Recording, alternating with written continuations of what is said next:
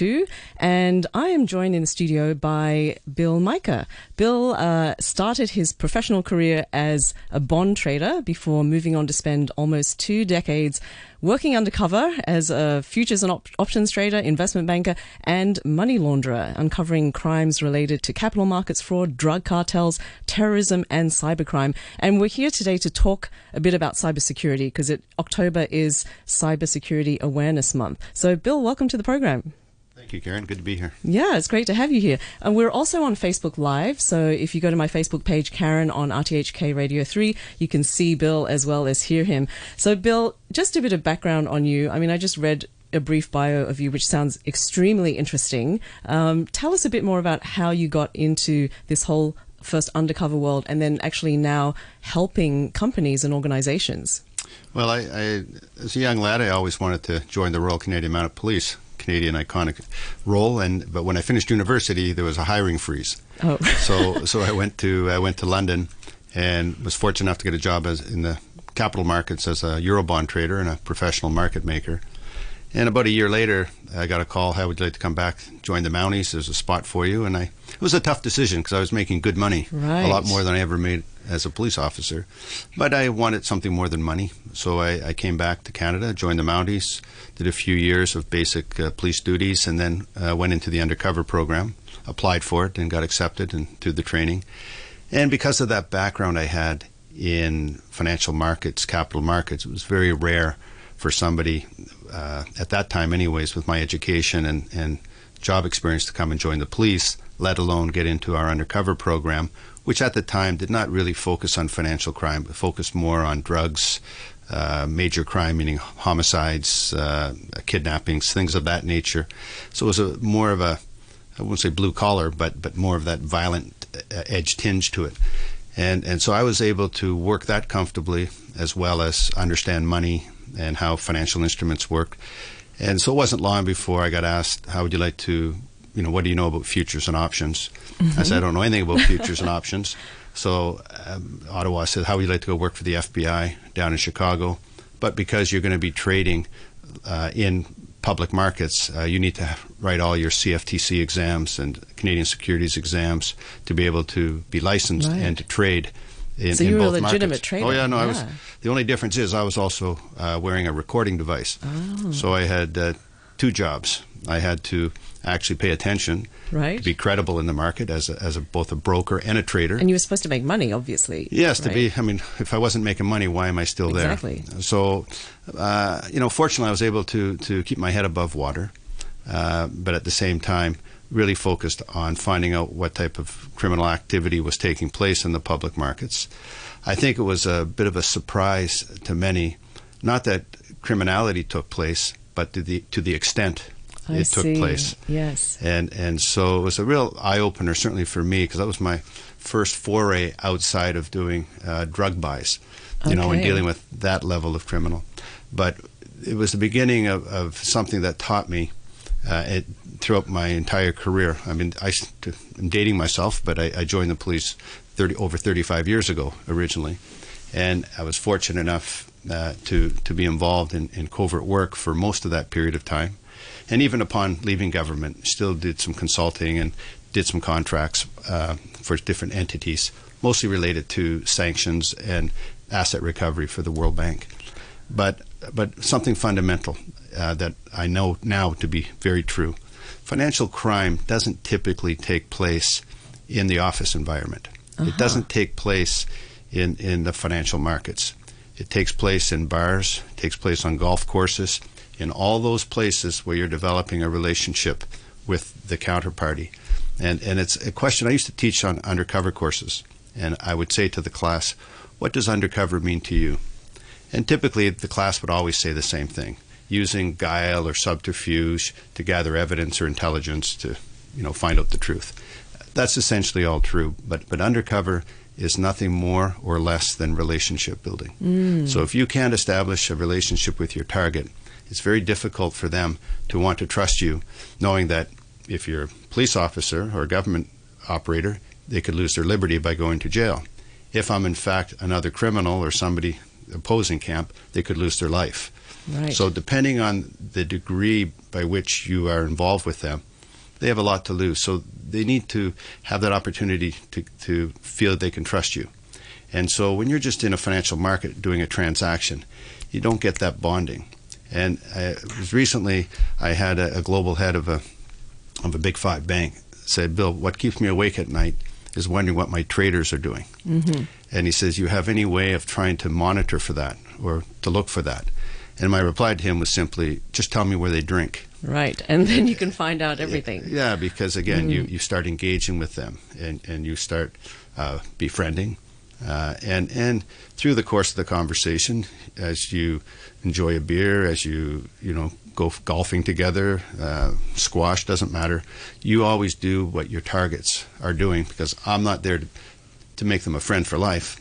They're they're a target to me. Right, And so, what can I do to ingratiate myself and to form that that bond and that trust. yeah, a- a- absolutely. You know, it's really about getting their confidence, and so so I used to always look throughout my entire covert career, but especially when it came to financial crime, on three things uh, in, in terms of what agent of influence did I want to uh, identify in my target, so they would see me as a useful person. So I usually, during the conversation, I'm focused on greed, power, or ego.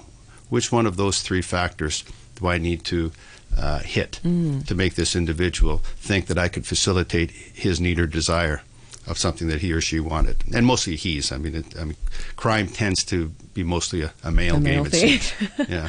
So there's no gender equality there.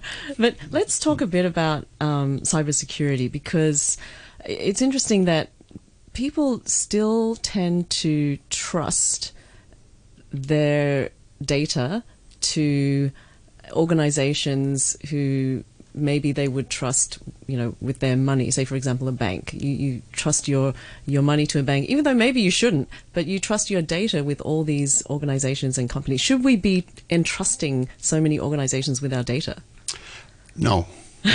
The But- short answer. Yeah, it's a very short answer, but it's an unfortunate reality is that data is dominating our lives in everything we do. Unless you're prepared to be a hermit and turn yourself off from from the world, it's very rare that you're going to eliminate uh, data on you, data storage on you. Almost everybody has a cell phone today. Who, who uses rotary dial phones, right? And and uh, profiles. I I do not have any social media at all. Okay. The only social media I have is LinkedIn. Um, I am on the media a fair amount, so I, I have a profile that way. But you know, eh, the the fact that people will so, especially the younger generation, this millennial age, will so freely and willingly give away their God-given uh, privacy, uh, all in the name of sharing with my friends. I want to have something in my hand that's intuitive that can do the thinking for me. The problem with that is you are giving away every facet of your life, and that data is being aggregated, it's being stored, and it's being profiled on you. So I, I find that very uh, discomforting, and it's not something that I embrace at all. Yes, I came from government. It was useful from an investigative point of view to, to understand where you can find data and, and how it can be found. But the reality today is the internet age, especially, it's certainly made undercover work more difficult in, in insofar as how do we protect the identities of our covert Right. people. And I was involved in that whole program of setting it up. The converse, the opposite side of that, conversely, is that the bad guys are equally as adept and as, as good as government the people when it comes to taking data, screening data, manipulating data to, to, to get a result. And, and the, the sad truth is, the internet age has made every citizen on this planet with uh, some type of electronic access a potential predator, a Right. potential criminal. You know, how many times have we heard stories of just teenage kids bored, and it's an intellectual exercise, uh, and they take down, you know, uh, a network in a hospital, Right, or, yes. or they For attack a government. yeah. yeah, for fun. It's not that they mean to do harm, but now you take that forward where, hey, I'll pay you to either get dirt on my, my husband or wife or on my business partner or something that I could plant that compromises them. And and again, there was a time when when we didn't have to deal with those issues but today the, the, the scope and scale by which uh, human beings have become uh, feed for the for the mill right. uh, has increased exponentially. Yeah, I mean we've become so used to signing up for things online on your phone, and it, it asks you questions, and you normally just tick the box that says "I accept" without really reading the five pages of tiny print that is all legalese no one's ever going to read. So what what should people be doing, and what should organizations be doing to to protect themselves? Is there a way to really protect yourself? Well, I think it's very difficult to to protect yourself uh, to to an absolute degree. Um, the reality is, if something has been made by man, it's going to be compromised by man. You know, there's there's nothing that that's absolute. And and you're right. People don't read the small print, myself included, right. where where your data then is aggregated and it's allowed to be sold off. And, and is, is so, it valuable? How valuable is, is data? Well, to me, data is now its own form of currency. Mm. You know, there was a time that that you know, especially when I was laundering money, I would I would either give my cash to get laundered, or somebody would give me their cash to get laundered, or I would buy cocaine or heroin and they would take the cash, and it was that kind of basis. Today, we have loyalty points on everything. We have cryptocurrencies. We have all these payment apps. Everything's sort of in the cloud. It's in the air. And so it can't be touched, it can't be felt. And yet the problem with that is that governments fear what they can't see because they can't tax it. They don't know what's the use of that money. And so anything that you and I agree is a form of value between us, we can exchange that. I can get a service from you in exchange for whatever. And and the other the other element of that is is you know data. Hey, listen, I'm willing to you know buy you a trip around the world if you can get inside uh, that person's computer if you can see what's in that bank account for me because that's very valuable for me uh, for other purposes. This goes on every day. And the scary part of the world today is I, I'm considered an expert on money laundering and on financial crime investigations. That does not make me a security expert. That does not make me a cyber expert. I work with people who have that expertise, and so some knowledge rubs off. But like anything, you need to really study it, be immersed in it, to to really have that uh, a deep understanding. The problem is, it doesn't take much for somebody to know just a little bit more than me or the next person, and so we're easily seduced by wow, you know all the jargon, you right. know all the buzzwords. Yeah. Hey, you could fix my uh, my DVD player. Yeah, right. Yeah. We even use DVD anymore, maybe. but but but the fact is, we, we we think of them as an expert, and so we entrust them beyond what their ability really is. Mm. And the truth is, in the world today, almost 45 percent of all cyber attacks against either enterprises or individuals comes from an unknown threat a, t- a totally unknown Un- an threat. unknown threat. So really, just some random person or group of people. Well, who... well, well, that, but also the the form of the the phishing attack or or the malware. It's not been seen before. Mm. So ninety percent of I'm sure all your listeners have they're very proud of their antivirus, yes. you know, systems and and and their malware systems.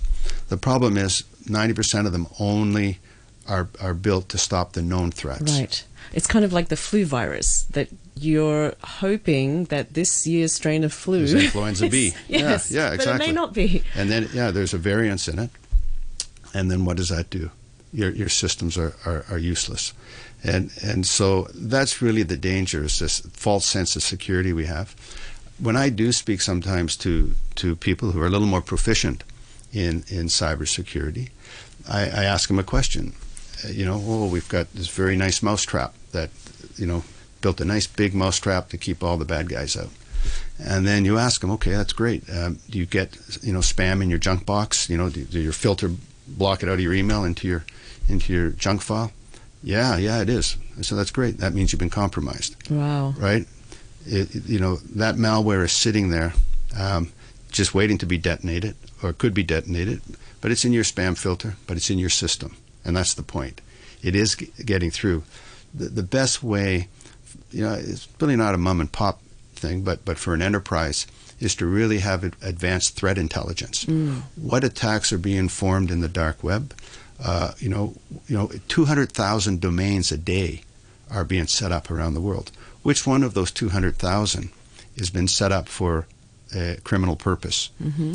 And so it's a matter of monitoring that state in the in the deep web where you're seeing, okay, how does that one of 200,000 domains today that's set up, am I seeing a pattern of, of behavior or code or correspondence going to that that can be identified to known uh, actors or known data sets that, that are going to lead to, to some type of phishing campaign or, or malware attack. Mm. So, you know, in the absence of embracing threat intelligence, which is really an early warning system to which you can then uh, sort of heal your system or protect your system, you know, people make the mistake of thinking, hey, I'm going to just build a better mousetrap.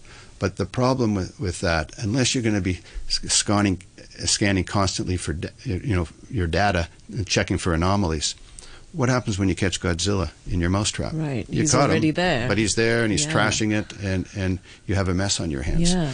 So it's, it's a problem that's bigger than most of us actually. Right, exactly. So, you know, is it is there any point, for example, in saying, okay, well, I'm going to, you know, deactivate this social media account or n- not allow this company to um, access this data about me anymore? Or is it kind of too late? I think for many of us, it's it's probably too late. And you got to remember, a lot of the the the compromises. I mean, I, I won't do it here. Yeah. But but if I was to have your email, I could I could find out just off my mobile phone whether your your password and email attributes, you know, your identifiers have been sold on, the, on the dark web. And a lot of that comes because of these data aggregators where people aren't reading the small print. Whether they sign up for for a, a card at a at a Yeah, clothing or an store, app or something, yeah, an app, yeah. a fitness app, or anything. But okay, what's your password? What's your date of birth? All of these things.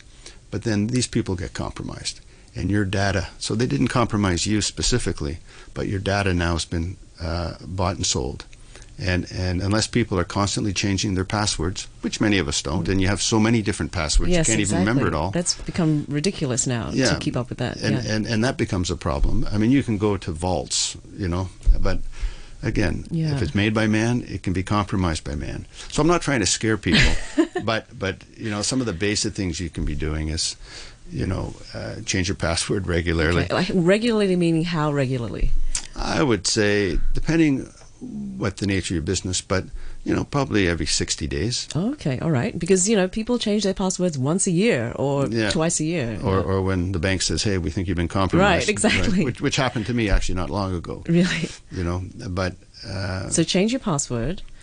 you know, you know, changing your password, you know, when not in use, you know, Yeah. turn off your your router ports. Okay. You know, this is one of the problems with a small, medium-sized business. There's usually one person in the business. If it's not really big with a dedicated IT department, we'll have an IT person who, who acts as the system administrator.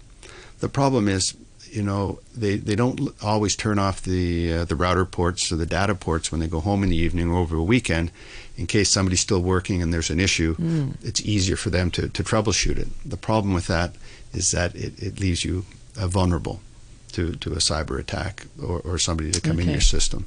But but the truth is, the vast majority of compromises is not machine to machine. It's humans.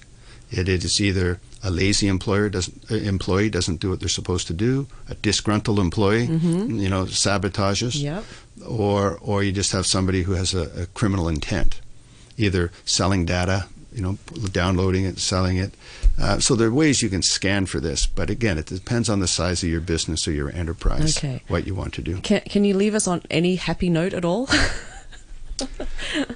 Well, I think I'm not. You know, in terms of, of the cybersecurity, uh, you know, there are there are those out there with the quantum age coming, which is probably you know a number of years still away. It will completely change the landscape as we know it about cybersecurity, and everything about cybersecurity today will become redundant with with quantum computing.